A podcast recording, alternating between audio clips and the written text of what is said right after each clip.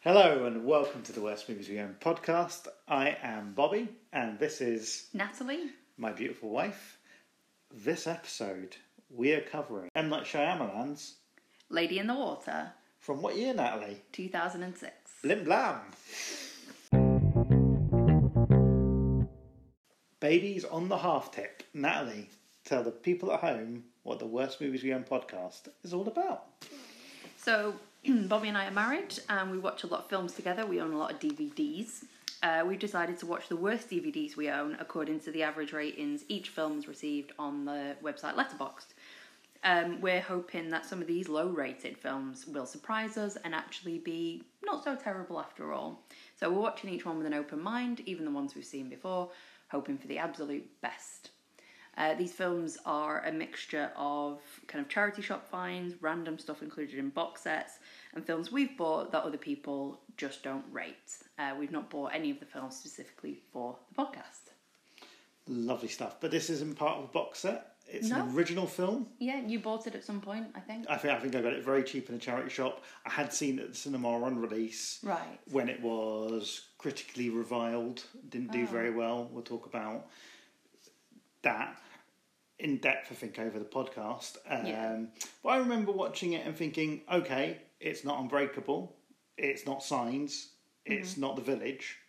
But it's not quite as bad as uh, the reviews were making out. Mm. Um, but then I never had any 50 over the next 15 years kind of inclination to go see it again or Okay. watch it again if it hadn't appeared for 33 and a third pence Yeah. at the British Heart Foundation then or whatever charity shop I bought it from I wouldn't have sought it out as something to purchase um, but yeah it, it, it was something I bought out- more out of curiosity to see what it was like um, On now. a second viewing. On a second viewing, yeah.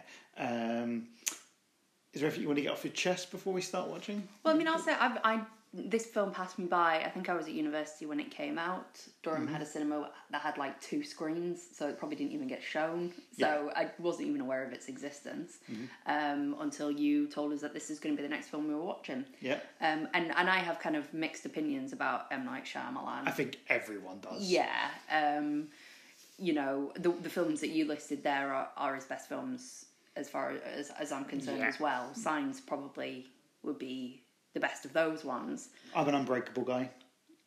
Okay, yeah, Unbreakable's fine. The, the only one of his films that is still considered good or that I feel is overrated is The Sixth Sense. Well, yeah, I mean that's the problem with The Sixth Sense because it being his his probably the film that people mo- a lot of people might choose as their favorite of his films, but is so overrated Mm. that it would it would grate on me to.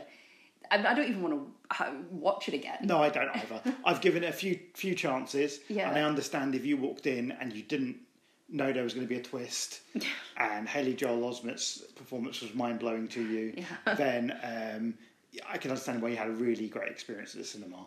I think if you're a horror aficionado, it didn't really offer you much, and I'm just going to throw it out there for those of you who haven't seen The Sixth Sense. It's a film about a kid who sees dead people all the time, and you see the lead character get shot at the beginning. It didn't take, you know, it doesn't take a massive leap to figure out what the twist is going to be. No.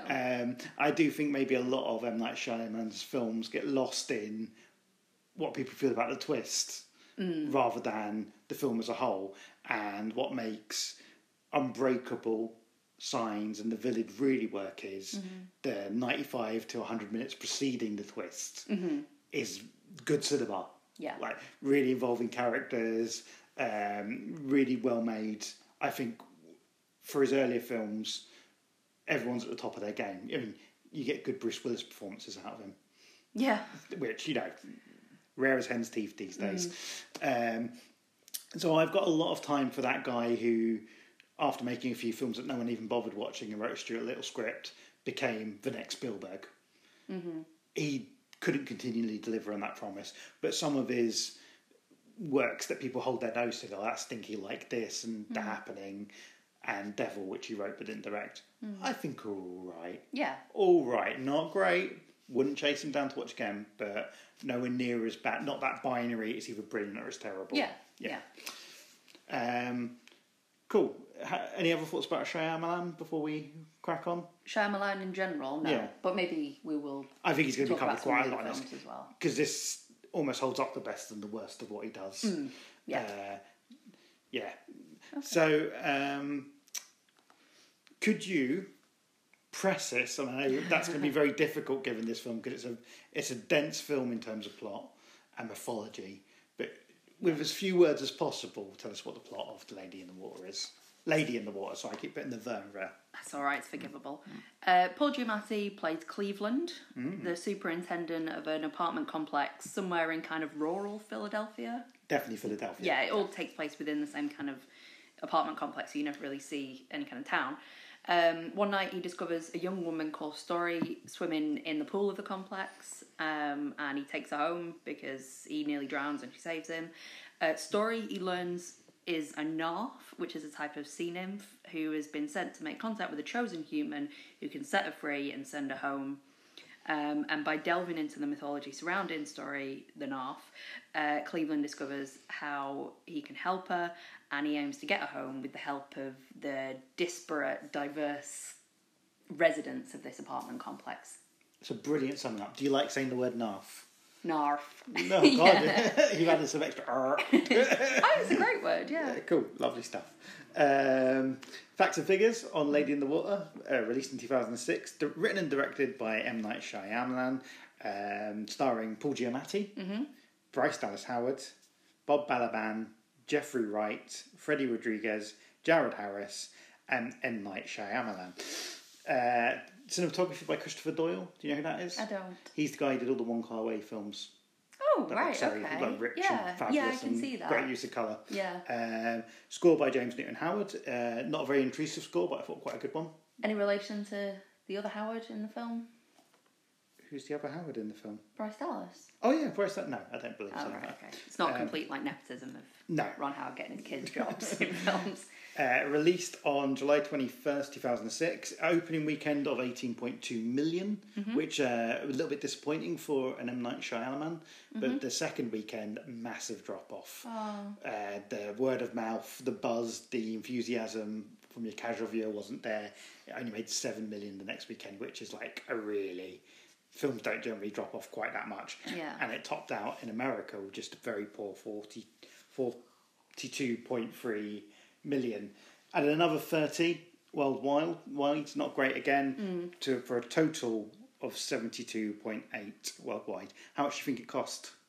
Are you kidding me? We know you know I don't know about Okay, well- money. It cost three pound fifty six. I don't know. It cost a little bit more than that. It cost 75 million to make. Okay. And that's before marketing or sending prints out. Right. Uh, which, so Warner Brothers didn't make their money back on this. Oh, Okay. And, and not just, they didn't lose 3 million, they lost a lot of money on this. Mm-hmm. Uh, this is the first time he moved away from working with Disney. All right. Okay. Do you want to talk about that now?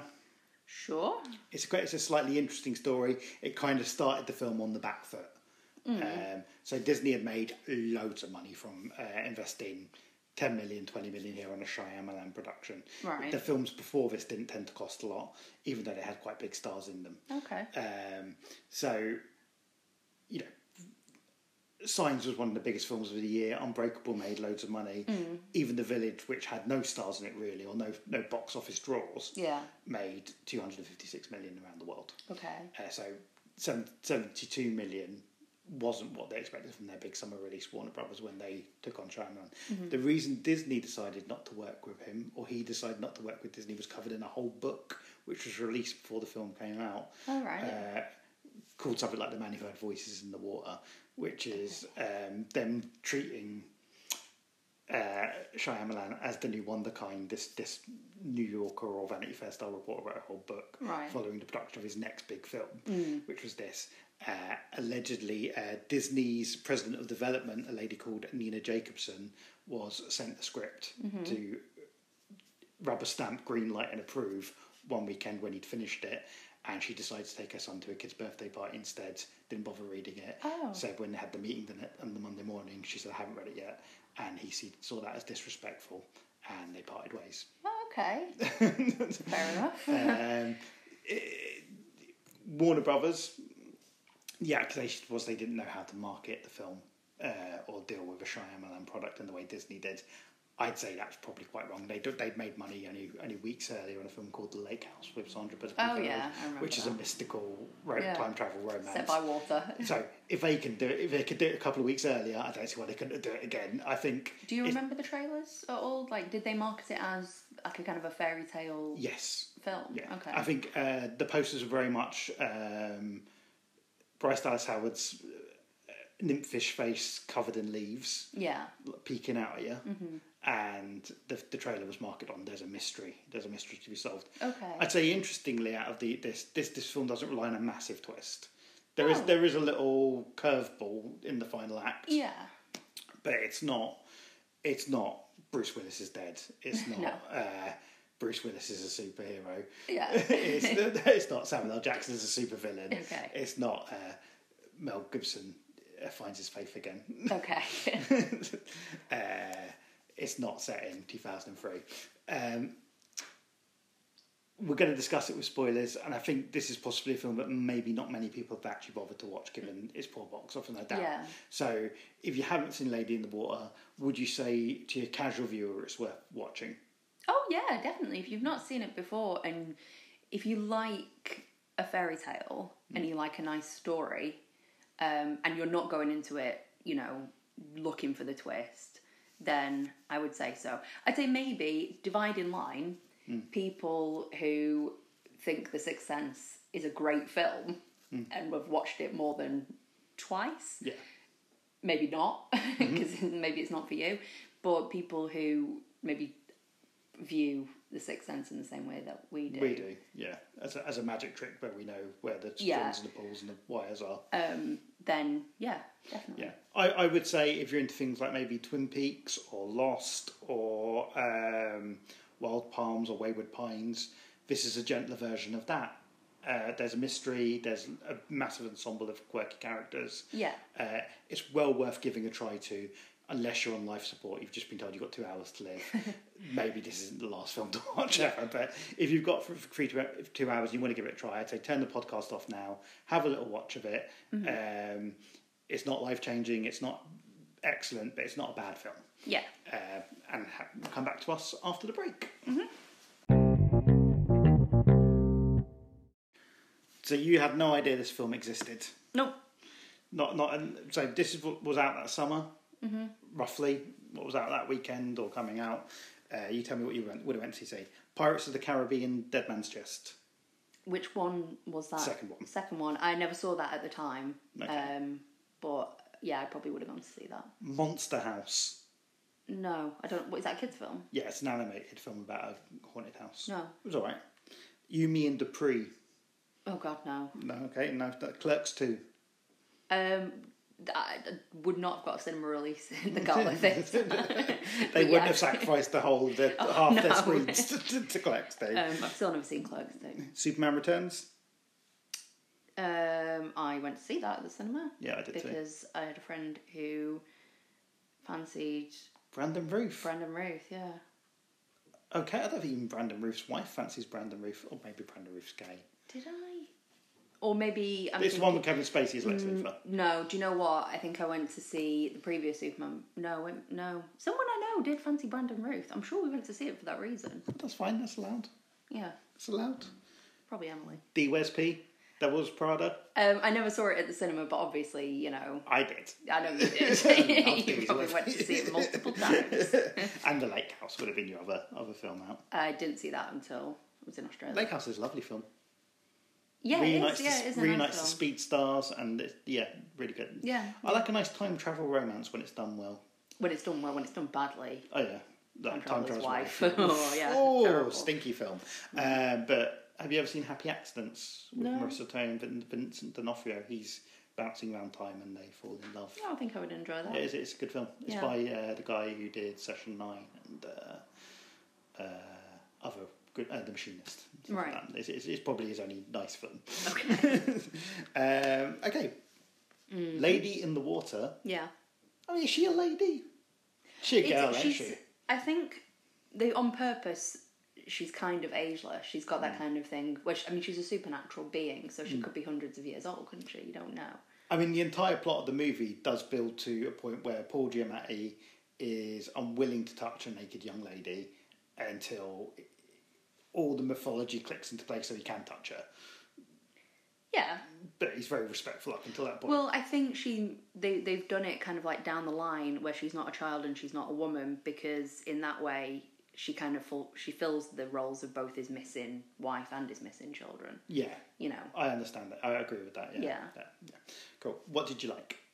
Um, I, I like quite a bit. Um, I'm going to start off by saying how much I like fairy tales and films that are based on fairy tales. And even, I mean, loads of films allude to myths and fairy tales, most of them far more subtly than this one, which is essentially just a, a fairy story. Um, you know, but A little bit of background.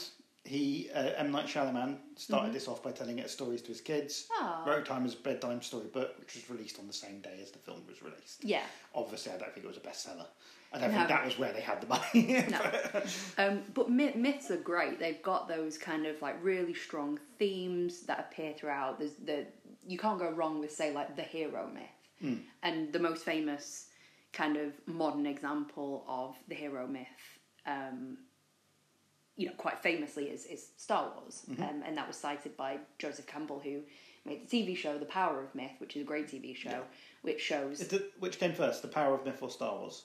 um, Star Wars. I think The Power of Myth was in the eighties, wasn't it? I, I'm not sure. That's why I'm asking. But it, he did write a book. Yeah, I um, th- I think possibly. I think I remember reading George Lucas was influenced by his essay or his book. yeah. I mean, Joseph Campbell was was around for years, um, and he was a very old man when he made the TV show of The Power Yeah. of Myth, um, and he actually died, I think, around about the time it came out. Yeah. Um, well worth a watch if you're interested in myths and stuff. It was on Netflix last time I checked, Mm-hmm. and interestingly, it's what um, Rory and Paris watch um, in Gilmore Girls um, when they go to Florida for spring break. Lovely stuff. Yeah, um, but anyway, so uh, a lot of a lot of films have that kind of like um, uh, m- mythology to them. Um, I think with this one, I think because it's so so much so much of it is about the myth and the and the fairy tale aspects of it. It's unashamedly a modern day fairy tale. Yeah, um, it is outlandish. It is fantastical. Um, but I think that's where its charm lies, at least for me. And it, it knows it is. It's very self aware. It, it has quite a lot of humour in the film, Hmm. and I think that that is a kind of a key. Like when when there are comedy aspects to it, it's that kind of like license that you're given to say, oh, actually, I don't have to take this as seriously as maybe some people are taking it. Okay, Like, see, I, I, can I, just didn't get enjoy that it. vibe. I, I, got- I got the feeling it was very poker faced and s- and no, this this is what's happening. don't- I uh, don't- I, I don't think there was a lot of humour to it personally. I think there was there was quite a bit of humour, particularly at the beginning. Um, so the, at the beginning, Paul Giamatti, because he's a superintendent, he's showing the latest resident, played by Bob Balaban, um, who's in like a horrible dick. Um, the closest the movie has to a human villain. yeah. Yeah. Um, but he is quite a humorous character. There's lots of kind of like deadpan Oh no, I, yeah, I agree with that. delivery of lines and stuff like that, and lots of kind of like jokey bits in that first ten minutes where you're introduced to some of the characters who are going to be key players in the story. Um, they're, they're they're all introduced in quite a humorous way, um, and there are lots of of light-hearted moments, some slightly skirting on racism, um, but Oh, Yeah, like stereotyping Yeah. one particular character gets gets a bit stereotyped but um but no for me that is a way of saying you know just enjoy this this is something that you can just enjoy not to say that there isn't like a serious message um to the film i think there is a serious message i think there's a reason why this apartment complex is made up of, of so many different uh, nationalities and ethnicities. And I don't think it is just um, a way of saying, look how diverse we are, or, or like. no, I don't think it was intentional, but I think it works really well. Well, I, no, I think it is intentional. I Okay. think the, the idea, the, s- the message of the film is. Um, I don't think it was intentionally woke, is what I'm trying to say. No, no, no. Yeah, not intentionally woke, but I think the apartment complex itself is like is is America. It's the melting pot idea, and I think the point of the story is, you know, Paul Giamatti finds out all of the information that he needs um, to send story back to where she came from um, through this chi- old Chinese woman who knows the story, who it was passed down from generation to generation, Without that information, he wouldn't be able to help. He wouldn't know all the, the various complicated things he needs to do to save story. So I think the idea is it, it's really important to keep cultures alive, to keep stories alive and myths, and keep telling them generation after generation because there's truth Yeah, in no, I, myth. I, I, I genuinely, I, I agree with that completely. Yeah, so I think that's the that's the point of it, and it is an important point. Um, but I think the film can be enjoyed just as a fairy tale as well, without really picking that out. yeah, what I took from the the fairy tale mythology element is, um, it's fun how vague these um, laws are because they're open to interpretation, and obviously the film plays with the fact that. Uh, Paul Giamatti, ca- Giamatti's character figures out various different interpretations of what, what he's trying to discover the truth of. Yeah, Um, and I, I like that. I liked lots of little touches to do with the fairy tale elements. I thought the uh, creature effects, or especially the snark, is it snark? Snark, scrunt. scrunt, sorry. The, be- the baddie beast. Mm-hmm. Um, he was used sparingly, and so Mm-hmm. therefore the CGI effects were used sparingly, and they were glimpsed rather than focused on which is always better. and it worked so much better Mm-hmm. Yeah. in the film. And he, he remained quite a fearful figure until the very end of the film, which is great. Yeah, Um, Paul Giamatti, when he when we first for the first hour of the film, he's dressed in kind of um, Lord of the Rings style green and browns. He could almost be like a Frodo or a Samwise kind of figure. Yeah. And then as he comes into his own and his arc, eh, his emotional arc is kind of developed. He starts to dress more like a human again, so he goes from being the questing dwarf or elf or hero to more of a human being by the end. I like that. I, like, I liked um, how it started out being something quite um, modern day but fantastical to ending up at a point where even though the fantasy is still going on, the characters have kind of um, solidified into something more realistic. yeah, Yeah. yeah. Um, what else do you like? Um, yeah, I mean, just just to go over a few more of the fairy tale aspects that I particularly liked. Um, Paul Giamatti lives in a kind of a, a cottage Hmm. um, beside the apartment complex, and whilst it's easily believable as a little cottage that somebody like would live in, Could in be the modern Paul day. Cabana. Yeah, it could be the pool cabana. Um, it it also looks like a cottage in the woods. Yeah. Like it- it's a fairy tale cottage. Um, you don't see it in the same shot as you do uh, uh, with the, with the apartment complex or Yeah. anything. It's very much a thing on its own. Um, the only character who I think, to my mind, whoever actually leaves the apartment complex is um, there's a, a Chinese girl um, who's a student, and she kind of goes off clubbing and stuff like that. And she's an interesting character because she she's a Bob lot more kind Balaban's critic goes to see the movies. well, he says he does. Oh, yeah. right, okay. um, but she's a kind of like very colourful, vibrant character. Yeah. Mm-hmm. She seems distant from the rest of them. I suppose Bob Balaban is as well. She's the most modern character in it, is what I would say. Yeah. The most, most 21st century Yeah. character. Um, what did you think of her as a character? As It's difficult. Um, she is very brashly ethnic? yeah. in it? Um, yeah. in a film where it's trying to talk about kind of lots of different like being culturally sensitive it is a bit weird um particularly because um like the M Night, M. Night Shyamalan and um character and his sister are of Indian descent Yeah. and and they're, they I don't want to use the word like allowed to be but they're written as you know d- there's Naturalised. no kind of, yeah naturalized there's no kind of like Part of an American culture and fabric and how they talk and how they act with people. yeah, Yeah. um Um, and and this character, the, the Chinese girl's not given that kind of but well, you could she's very say American acting in terms of her clothing, and the South, South Central American sisters as well. I mean, that is the first scene they're introduced as being uh, a unit of screaming, uh, overreacting about whatever. yeah, I don't think there was even a beast that Paul Giamatti was killing in there underneath their sink. He was just No. trying to play around with them, Yeah. but their reaction feels very um, dated.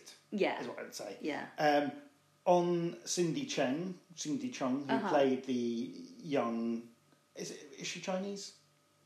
Um, her, she's called Sung Yu, I think. That's fine. Well, let, let's assume she is Chinese, Yeah. and if we're very wrong, she's from Vietnam or somewhere else. Very sorry, we're white. Uh, we- we don't. We, we really don't mean to be, and we'll be better if we've done it wrong.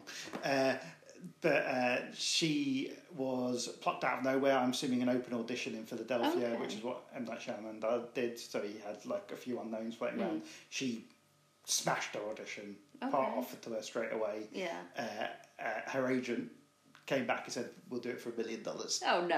uh, the uh, Screen Actors Guild minimum for a feature film is uh, sixty five thousand. All right. They settled on a hundred thousand. Okay. Fair enough.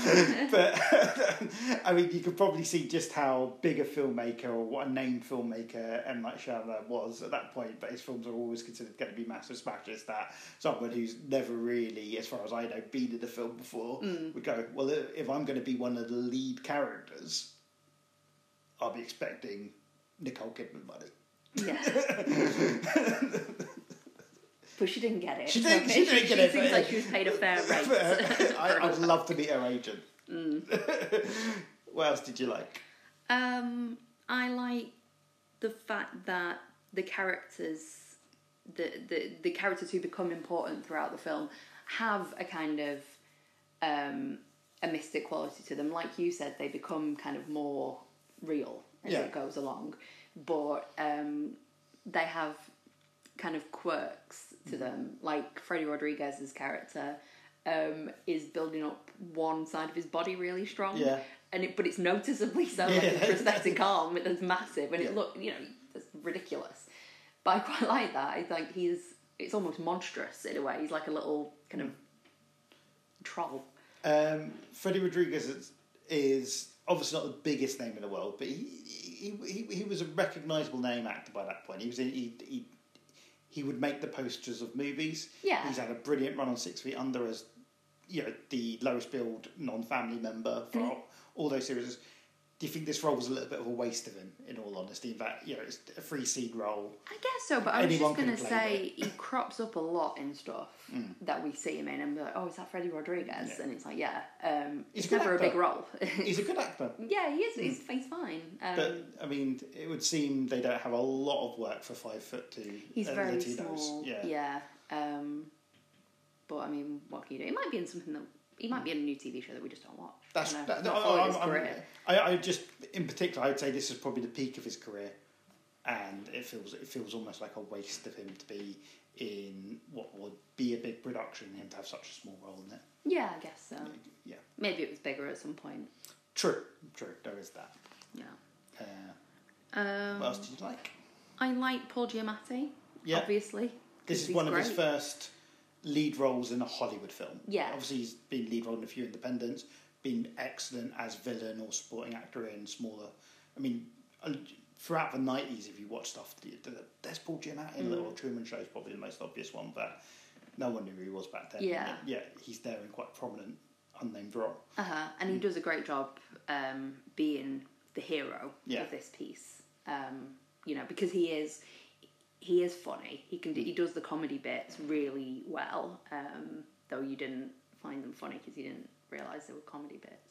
Uh, He's very kind of dry throughout I- it when Uh, yeah. he, in his interactions with the residents. Um, but he's got that warmth to him as well, where you think like, especially at the end when he kind of, you know, it's getting urgent, saving story. He, you, you know, you can tell he is emotionally involved in it, and he does, he, he does want to save her. Um, so he's got that warmth to him as well as being funny.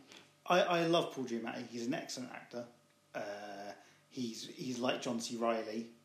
Uh, someone I think should be in films more in terms of he's ordinary looking. I'm not saying he's not handsome, but he looks like a normal guy. You don't see that many uh, name actors who just look like someone you might meet in a shop or a street. And John C. Riley and Paul Giamatti's kind of career just gives a little bit of heart that this is what most guys look like. They Yeah. don't, you know, Tom Cruise is very unusual. Yeah.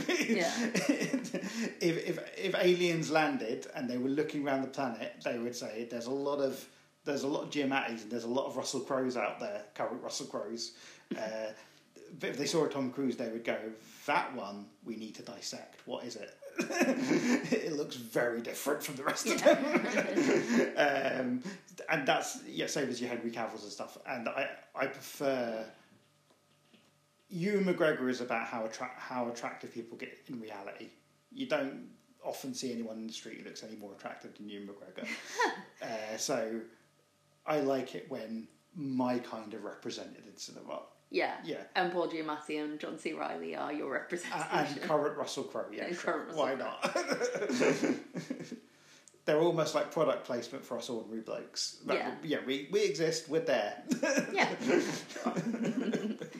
there, there is a scene where Paul Giamatti is swimming around in his trunks in the swimming pool, and it looked very familiar. well, the bedroom's just over there, darling. and you got excited. but yeah, I, I I love him. I love. This, he's usually quite an acerbic presence, a little bit sarcastic, Yeah. a little bit. Um,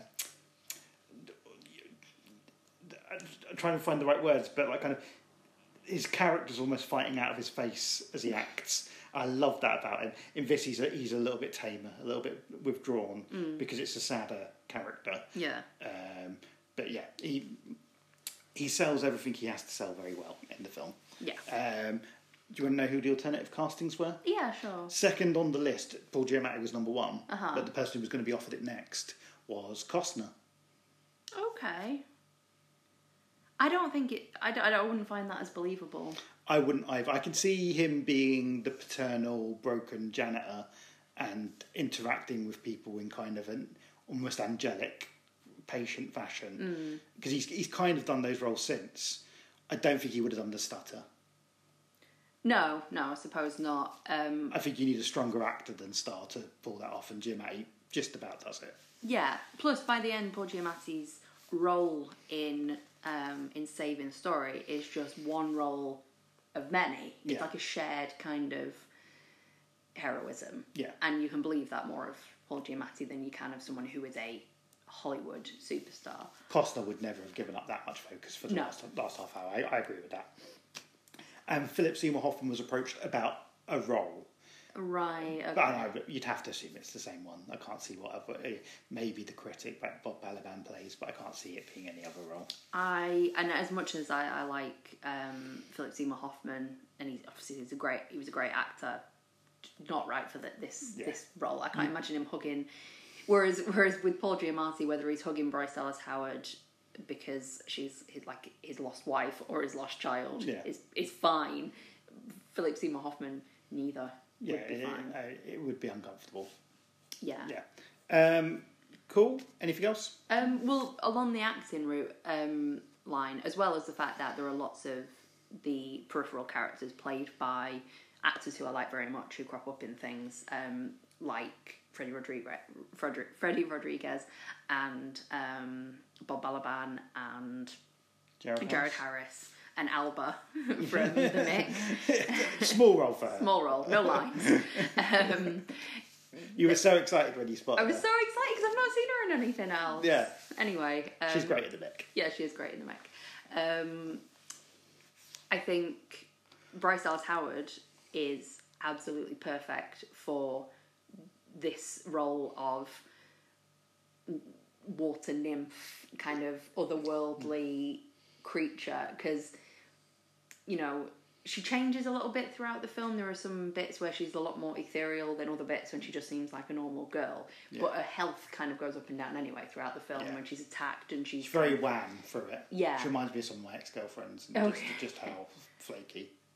Okay. Um, but her at her palest, um, when her hair is at its reddest Mm. and her lips are at their whitest, she she's she is a fairy tale character. She looks amazing. I much prefer my Bryce Dallas Howard as she is now, which is a bit more buxom and uh, Businesswoman. businesswoman. Yeah. No. Yeah. Um, yeah. Mystical young Bryce Dallas Howard is a very attractive lady, but I'd much rather have her, you know, business suit just popping out of it almost. Okay, but that wouldn't have been suitable for this film. I, gu- I, I guess not. No, Yeah. because she's she's a narf, She- a what? a narf. There we go. Um, she looks like Ophelia in this. she looks like a feeler in this. That's yeah. good. Yeah. Um, so I really I really like that. uh, and also a lady of the water. Mm. Yeah, maybe that's why they went for that look. Yeah. Um, yeah, and I, I like as well as it being a fairy story, you've got like the humour and you've got the horror, but they're both light. They're done with a light touch, so it's not kind of like oh, all of a sudden it's terrifying and you couldn't show a teenager or a kid this because it's too dark. It's, it never gets that dark. Um, If anything, some of some of the uh, more intense attack sequences in the first hour feel like they've been cut back, pruned a little bit. but Yeah. they happen just a little bit too quickly or a little bit too um, erratic in their editing. That You kind of gone. They've they've saw a they've they've put together the edit of this and thought that's too much for a PG. Let's just take as much of it out as we can. yeah, are you thinking about the bit where one of the scrunts like bursts its head through a glass panel Yeah. at one point, which is suddenly becomes like slow motion? Yeah, and also zooms in just a little. It almost feels like it was a bigger shot originally. Yeah, and it would have been shocking. like you yeah. weren't expecting it at that point. It would have been quite shocking. Um, so everything's done with yeah, like a like a light touch, and I like that. what it what it reminded me most of, uh, and I'm someone who likes my fantasy as well, my sci-fi, is there's an '80s film that didn't do very well called Batteries Not Included, and it's about little robots that land at a apartment block that's about to be demolished in New York, and the few remaining residents who are mainly old people like Cocoon, you Yeah. know, Jessica Tandy, Donna Michi maybe, uh, and a couple of other mis- misfits who live there, who are all adults, even though it's a kids' film. Um, embrace the little robot aliens, bring them, help them, and then they help them protect them from the developers. Yeah, Um, it had that feel to it, in that as an afternoon filler, I perfectly enjoyed it. I enjoyed the fantasy elements, which are a little bit lighter than what usually floats my boat. I enjoyed the ensemble elements, which maybe aren't sophisticated as they need to be, but you do sit there thinking, who commissioned this? If Steven Spielberg Presents wasn't on Batteries Not Included, I don't think that would ever have got made by any, any other creative would have got that through the yeah, post. And with this again, if M Night Shyamalan wasn't quite so hot, I think there would have been a lot, a lot of notes about this project. He was very lucky that probably every studio wanted a bit of that Shyamalan magic when he jumped ship at Disney, mm-hmm. without thinking, is this the project we want to make with him? yeah, uh, you know, the happening, I can completely understand why a studio would have went, yeah, we'll throw money at that, even though it didn't work. Mm. Whereas this, I don't think this would have been anyone's first film no. or second film or third film. You know, I uh, batteries not included used to be on TV quite a bit when I was a kid, and I refused to watch it because of the lowercase b. That's but but it, it, it, it, it, the batteries starts with a little asterisk. Don't- yeah, I don't, I don't care. It yeah. stressed me out in TV Guide. and this is not for me. I could promise you, our marketing department pulled their hair out over that, whether they should do it or not, for, for months. Well, they- they In the lost me. 80s. well, they, they were wrong. yeah. Um, what didn't you like about Lady in the Water?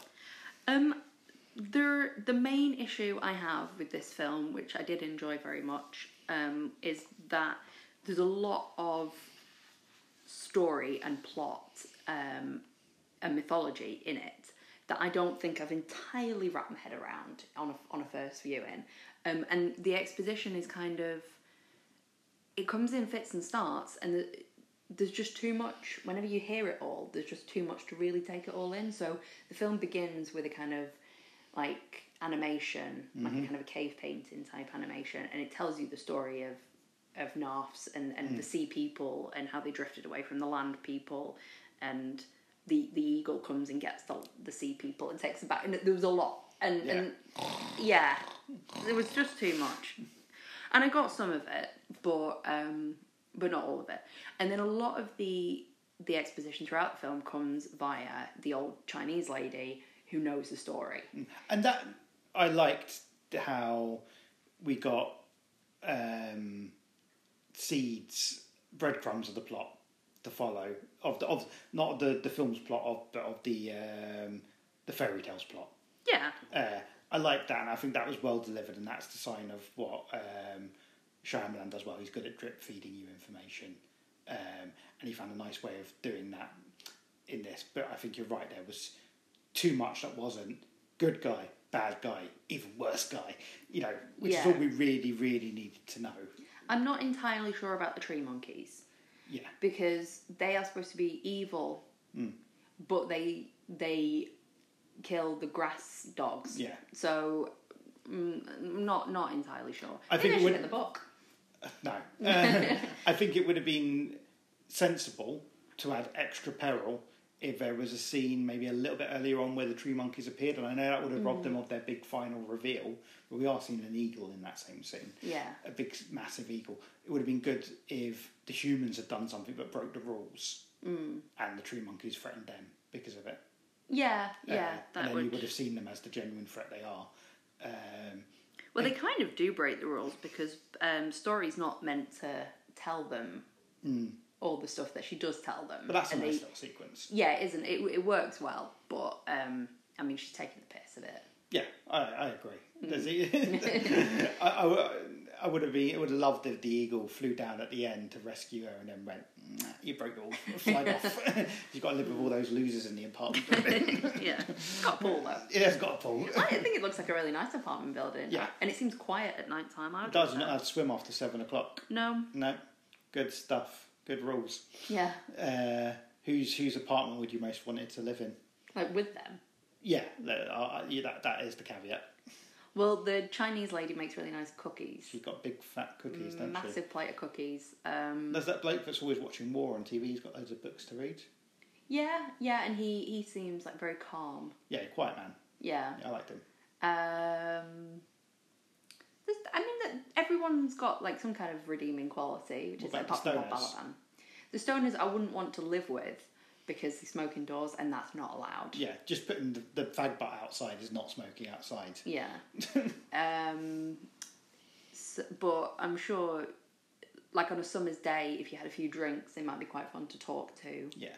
Um, yeah. So yeah, I'd, I'd happily live with anyone really. Oh, that's nice. Yeah. I thought Paul Giamatti had a very nice place. It, annoyingly, i- his desk and cabinets had to be taken up with the Cove apartment building admin. Oh, yeah. Apart from that, yeah. Yeah. It seemed like a nice little hi- cottage. you can't live in there. That's for the superintendent. Oh, I, I could be the superintendent. Mm. Okay. Anything else you didn't like? Um. No, I I I enjoyed it. Okay. Well, I'll tell you some of the things people had issue with Okay. about it, and then you can maybe Address off- them. offer a rebuttal Okay. or go, yeah, no, that's fair enough. Yeah, that's fine. Uh, I think people's biggest issue is um, around the time of Signs Mm. uh, of the Village. M Night Shyamalan gave an interview where he said, "I figured out how to make a blockbuster, but every film I make is going to make half a half a billion dollars." Oh. Um, and then a couple of films later, which is this one, Lady in the Water, he made a film where a critic is the main antagonist Right. um, where he um, has had his biggest budget ever to make a film that really should be a low budget film. He built that entire apartment block at, so he could film in Philadelphia rather than film it anywhere else, um, where it very much wears its heart on its sleeve. It doesn't really have one of his trademark twists. Um, and where he has cast himself as the Martin Luther King style figure of the future, who has written a book that a future president will use as the basis of his philosophy to save the country and the world and humanity. Yeah. Uh, so very much M. Night Shyamalan has cast himself as the saviour of humanity, if not the Jesus of the modern age, then the John the Baptist Yeah. can you see why maybe critics at the very least thought, oh no, you can't get away with this? Yeah, I, I, I can understand why critics might have an issue with it, and obviously that has a knock on effect with with how successful it is. Um, but you know, there are plenty of directors I don't like whose films I can still enjoy. That's that's true. But Um, he, he he must have been very young when he first I think- started making his own films rather than just acting. I think he's probably about thirty-five In this. Um, In this, yeah. he looks younger, but, but yeah, So he was in his what his twenties then when he he he started out. yeah, So there is like a precociousness there, and yeah. and when Oh, he's you, a but wonder like you say, kind. wonderkind, Yeah, yeah, he yeah. was treated like that. I suppose it will go to your head. Um, yeah, I mean, but it's only really critics who should have an issue with that. I mean, why why, would, why should anyone else care what, that he's a Well, I he's mean, a I don't, bit I, if, if I was Warner Brothers, Narcissistic. I would make the question of even beyond some of these things that are iffy decisions. It's a very gentle, tame film about an obvious market. It's not in a defined genre in terms of it's not high fantasy like Willow or Lord of the Rings. It's not sci-fi like Signs. It's not uh, the film it's closest to is The Village in many ways. Uh, in that, you, what genre would you put The Village in? It's not really horror, even though it's got horror elements. No, it was a mistress. It's a, it's a mystery, but it's not a mystery in the Agatha Christie, Hitchcock sense of a mystery. Yeah, but it's, it's a very Hollywood thing, isn't it, to have to fit into a particular genre? I agree, and you know, any film that breaks out of the box is brilliant for doing it. Well done, more power to them. This film feels a little bit too gentle, tame, and self-indulgent to do that. I personally, if I was a studio executive, would struggle to say who is going to watch this if M Night Shyamalan isn't the selling point, and it turns out he wasn't. Right, I suppose. I think so. possibly, even though I, po- I think possibly that's a conversation that happened at Disney, and all this other kind of oh she didn't read the script and he took offence by it is window dressing to the, the bigger problem that Disney went. This isn't superheroes. This isn't ghost story. This isn't sci-fi. The Village made less than the other films, even though it's a success. This doesn't even have that as a kind of visual twist and everything as a selling point. I did, did you see?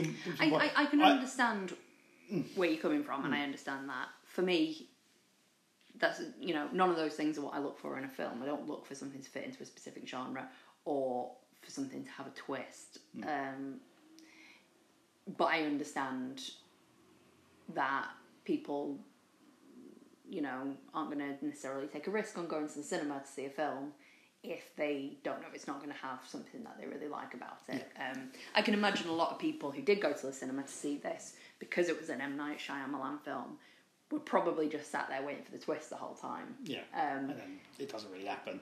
I Yeah. mean, the twist, if there is one, and it, there isn't really one, but it is Paul Giamatti figures out from the clues he's given how to save Bryce Dallas Howard's n- Narf Mm-hmm. nymph, uh, and he gets it wrong the first time, and then he's he's got a race to figure out who the right people are to help protect her. or not.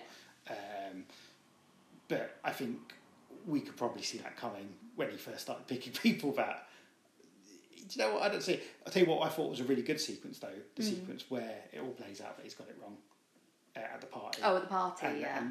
Because it wasn't a massive domino rally of coincidences that prove he's got it wrong. It was just people being people. yeah. It was just people being fucking useless. You're told to stand there. Do not wander off because someone's throwing up. Yeah. yep.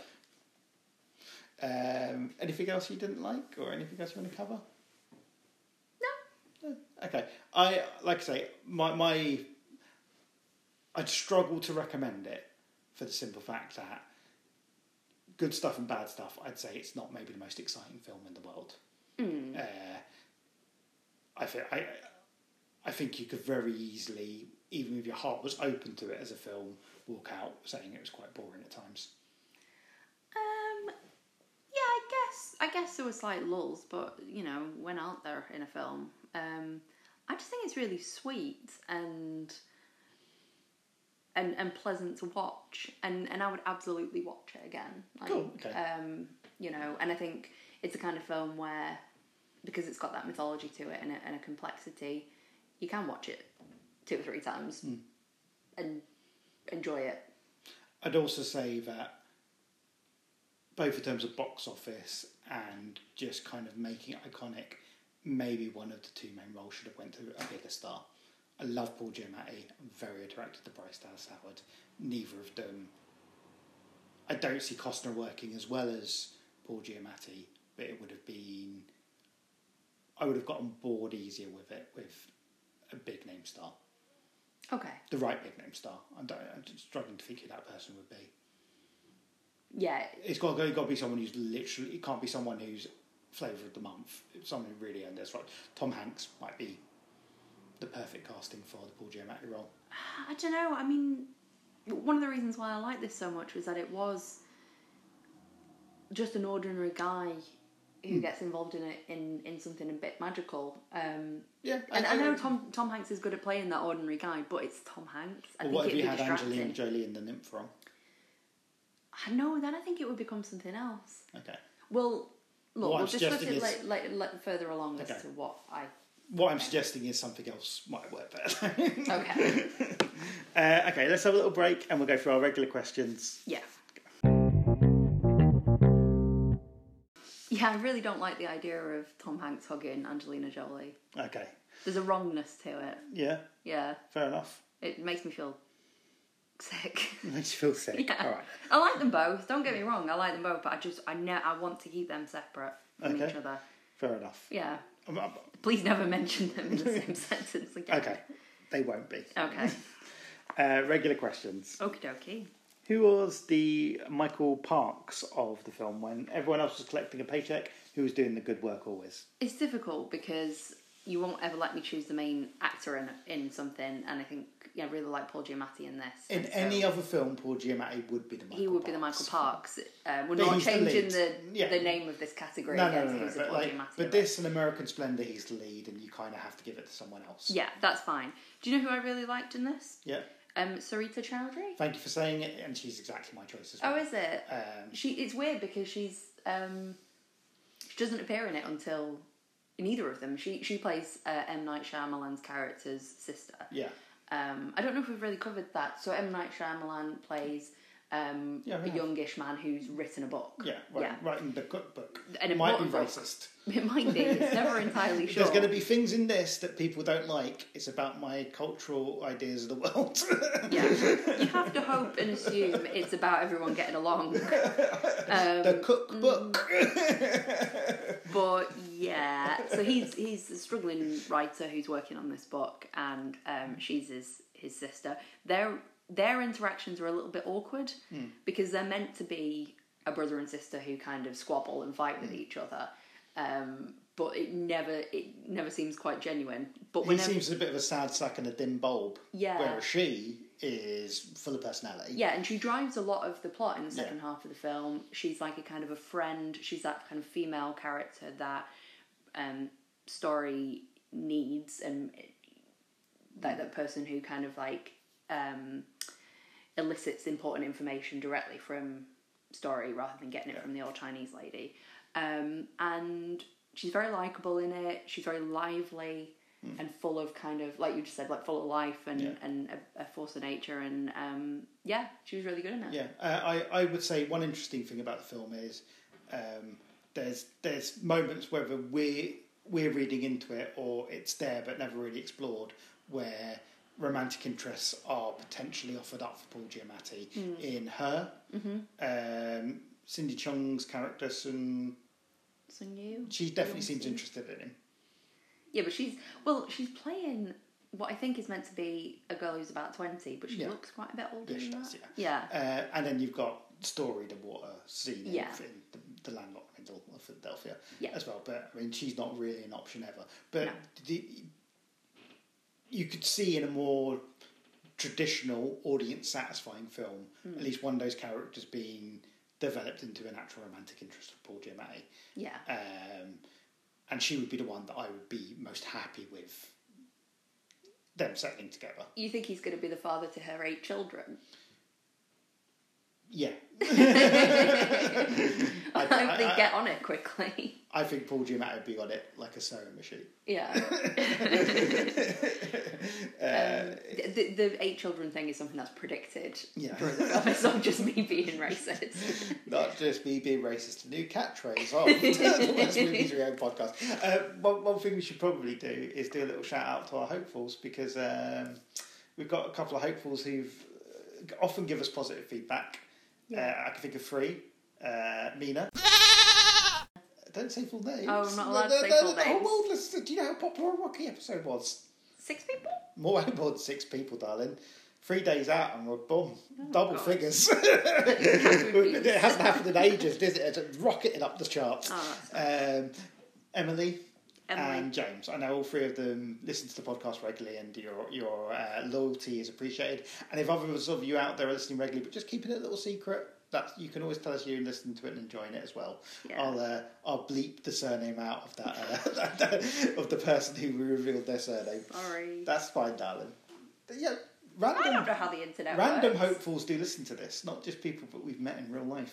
Oh, that's really nice. That's really nice. Thank you, all hopefuls, Thank but those you. three especially because they've been uh, constant positive presence to what we're doing over the over the year. Yeah. Um, product placement. Do you notice any uh, anyone kicking some cash in? No, I think um, Paul Giamatti picks up a Miller can from the floor at one point. Your eagle eyed. I didn't notice anything. I was even along the lines of it's a party, and you can't see any branded products in this. Oh, it probably wasn't Miller then. But no, I, I, I'm, I could be wrong. okay. It seems very strange. Yeah. No, I really I didn't see anything else apart from that. If you could make one change to Lady in the Water, what would it be? So, um, I would. Hmm. How to how to I- the the character whose name we really should have written down because we keep trying to remember her name. The the younger Chinese student. Um, she. She kind of is the go between between Paul Giamatti and her mother, who knows the story, and she kind of uh, translates what her mum's saying and tells him all this information he needs to know. I just find it really unbelievable that now you've mentioned that she might be interested in him romantically. Okay, it may it may make a bit more sense. Yeah. But I thought it was really strange that a young girl of that age would have even the slightest interest in translating a really old fairy tale for the sake of the janitor. Yeah. Um, I would have thought it would make, and, and that just kept coming back to me like kind of grating on me. I thought it would have made more sense if maybe she was a child and, and, and, and had a childish interest in this Mm. Yeah. story um, and maybe even met story at some point. I think that would be the more sensible way of doing it. I think there was an active.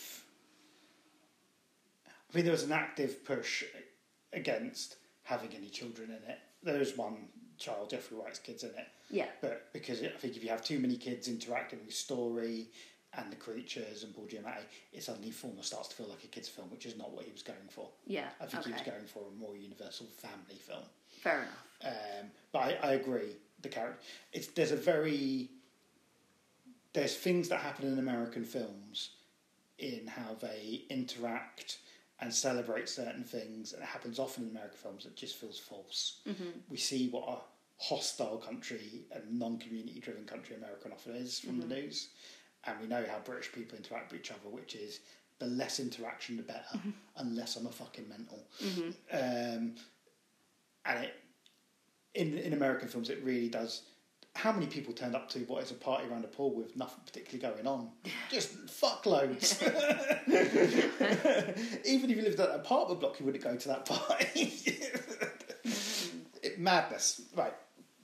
Uh, if I was to make a change, um, it would be a change that probably would change the spirit of what he was intending. I'd maybe ramp up the tension of the big finale by having a bit more action or violence, which I know, I know. Again, you know, it goes against what he's trying to do. Or I would have introduced a more defined romantic interest, and all of these things make it a far more traditional Hollywood film. But I did feel the film lacked a certain amount of entertainment, and some of these, so- something in those things would have improved it. Um, it's not a fist pumper at the end, you know. go, Yeah, Yeah, I suppose so. um, where would you cast James Spader in uh, Lady in the Water? Remember, if he's any character who interacts with uh, story, Mm-hmm. his character's going to try and fuck story. yeah, right now. Well, that's the problem. Well, that's one of the problems with my my first idea. Yeah. Hmm. That I would have him in the M Night Shyamalan role. Now the problem there, there is the problem with that that he would he would seduce her, Yeah. not just try because Yeah. let's face it, He wouldn't be James sitting on Spader. the toilet going, "Am I going to die someday?" No. He'd be going, "Right, you're nude in the shower. Let's get it on and get Yeah. the soap out." Yeah. So not that, and then also you wouldn't be able to have Sarita Chowdhury in it as his sister because you know that wouldn't make sense, and she was such a, a key element of the film. Good. to I'm me. glad. I'm glad. So- you yeah. I think probably the most obvious role for James would be the um, uh, Bob Balaban The critic. critic Yeah. I agree. role, especially around about that time. Um, yeah, Yeah. Wouldn't have him in Paul Giamatti the lead. No, God, no. All right, fair enough. Too handsome. J- James Bailey, yeah, yeah, yeah. Yeah. Do you think the aliens would dissect him if they saw him running around the wilds? Why would the aliens dissect him? Aliens see humanity, and he's the he's the bright special one, the bright eyes. You weren't listening to what I was saying earlier on, were you? You having your own little thoughts. Yeah. no, What, wait, I'm not going for it again. The podcast listeners will know what I was talking about. He's scratching your head who's Oh. got out. bright eyes? Don't, don't, please. You obviously didn't listen to No, what I I say for, don't. for, for minutes minutes of this podcast. you, just, you just zoned out as if saying, I don't care what he's on about right now. Sometimes I have a little brain rest. That's fine. I can tell that's what's happening. I don't listen when you talk about the money either. I know. Darling, I know. But that's Okay. fine. Uh, Would you remake Lady in the Water? Yeah, so here's my idea. Yeah. Um, I think it would work really well as a TV series. Me too. And so rather than remake it as a film, I would remake it. I would make it into a TV series. It means that you could explore the characters in the apartment building a lot Yeah, more. you could go into a different focus apartment on each time. yeah, Um, and and who i- who are the key players could be you know drawn out throughout several episodes rather Yeah. than just quickly all in one go As I And- said in the introduction, if you're someone who likes Lost or Twin Peaks, where you've got a huge ensemble of characters with their own personal mysteries going on and the central mystery, yeah it, it's a it's a very similar setup to that, but shrunk down into a, a 90 minute, 150 minute, 120 minute film. yeah and you could have baddies then as well who are amongst the apartment building residents whereas because this does lack that kind of Yeah. threat this big bad it's like the grass hyenas which are quite cute um, it could be you know Yeah. And and who knows what other creatures of mythology there are out there? There's got to be more Yeah. than four. Yeah, exactly. Um, plus, there was one thing lacking from it was really frustrating, but maybe you already mentioned this and I wasn't listening to you. Um, That's, it's highly likely. it- there's like the kind of the elemental um, aspect to it. So you've got water, Yeah. you've got Earth. wind Hmm. with the um, with the eagle, and you've got earth with the. So they should be fire Grass. monkeys, shouldn't they? Where was fire? They should yeah. be fire monkeys. Are humans a fire? I don't Could be. know. Bryce Dallas's hair. Right, Yeah, but it goes blonde by the end. Yeah, I know. Psh, What's that about? Complete waste of my ticket price. Yeah. Um, right, which leads us to our final question this episode. yeah. Is Lady in the Water worse or better than Bad Boys? Oh, I liked it a lot more than Bad Boys.